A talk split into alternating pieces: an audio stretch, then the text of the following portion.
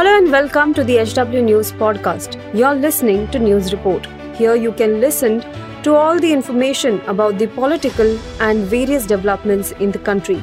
Follow this podcast now to stay updated. At HW News, we have been delivering news that matters to you. Our goal is to present you with information that stimulates conversations around topics of larger public importance that are often lost in the noise of shrill prime-time cacophony.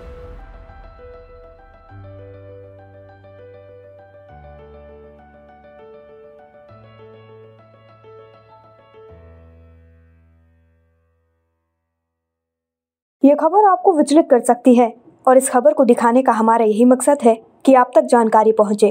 H W news ऐसे किसी भी खबर को प्रोत्साहन नहीं देता है। Samajwadi party के अध्यक्ष और पूर्व सीएम अखिलेश यादव का काफिला आज हादसे का शिकार हो गया। काफिले की आधा दर्जन गाड़ियाँ आपस में टकरा गई। यूपी के हरदोई में उनकी कारों के काफिले का एक्सीडेंट हो गया। इसमें कई गाड़ियाँ क्षतिग्रस्त हुई और चार लोग घायल भी हो गए, जिनको प्राथमिक उपचार के लिए सीएचसी में भर्ती कराया गया। अखिलेश यादव को इस हादसे में कोई चोट नहीं आई है। उनकी कार के पीछे आ रही गाड़ियों की आपस में टक्कर हो गई थी। अखिलेश यादव यहाँ हरपालपुर के बैठापुर में एक शादी समारोह में शामिल होने के लिए जा रहे थे।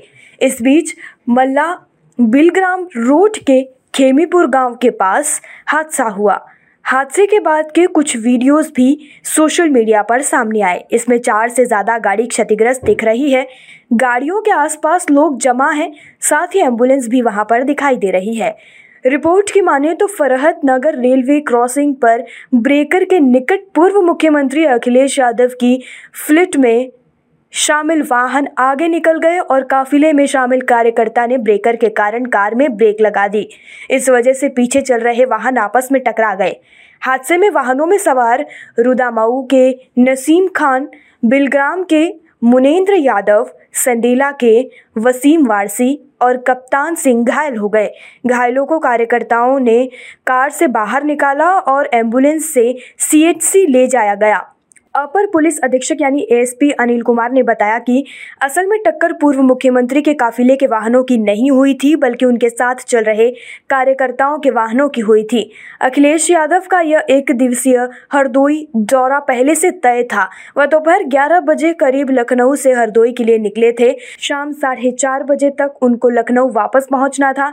इससे पहले कल गुरुवार को अखिलेश यादव का मुरादाबाद दौरा चर्चा में रहा था। समाजवादी पार्टी ने आरोप लगाया था कि योगी सरकार के दबाव में आकर कमिश्नर और डीएम ने मुरादाबाद के अखिलेश यादव के प्लेन को लैंड होने की अनुमति नहीं दी थी। सपा का कहना था कि ये कार्यक्रम पहले से तय था। अखिलेश यादव की पार्टी सपा इन दिनों स्वामी प्रसाद मौर्य के बयान की वजह से विरोध का शिकार हो रही है। स्वामी प्रसाद मौर्य ने रामचरितमानस की कुछ पंक्तियों पर आपत्ति जताकर उनको हटाने की मांग की थी। काफ़ी विरोध के बाद भी उन्होंने अपना बयान वापस नहीं लिया था। इसके बाद सपा ने स्वामी प्रसाद मौर्य को महासचिव सचिव भी बना दिया था। इस पर बीजेपी का विरोध और तेज हो गया। बीजेपी का कहना था कि रामचरितमानस के अपमान का पुरस्कार मौर्य को दिया गया है। अब खबरें पाइए सबसे पहले हमारे मोबाइल न्यूज़ एप्लीकेशन पर।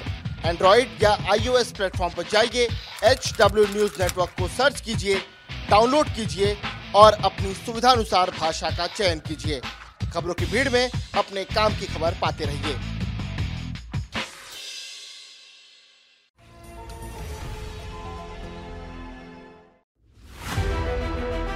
If you like this episode, please rate us with 5 stars right now. HW News podcasts are available on BingePods and all other audio platforms. Also, don't miss to check out editorial with Sujit Nair from the House of HW News podcast and we are sure you will love it too.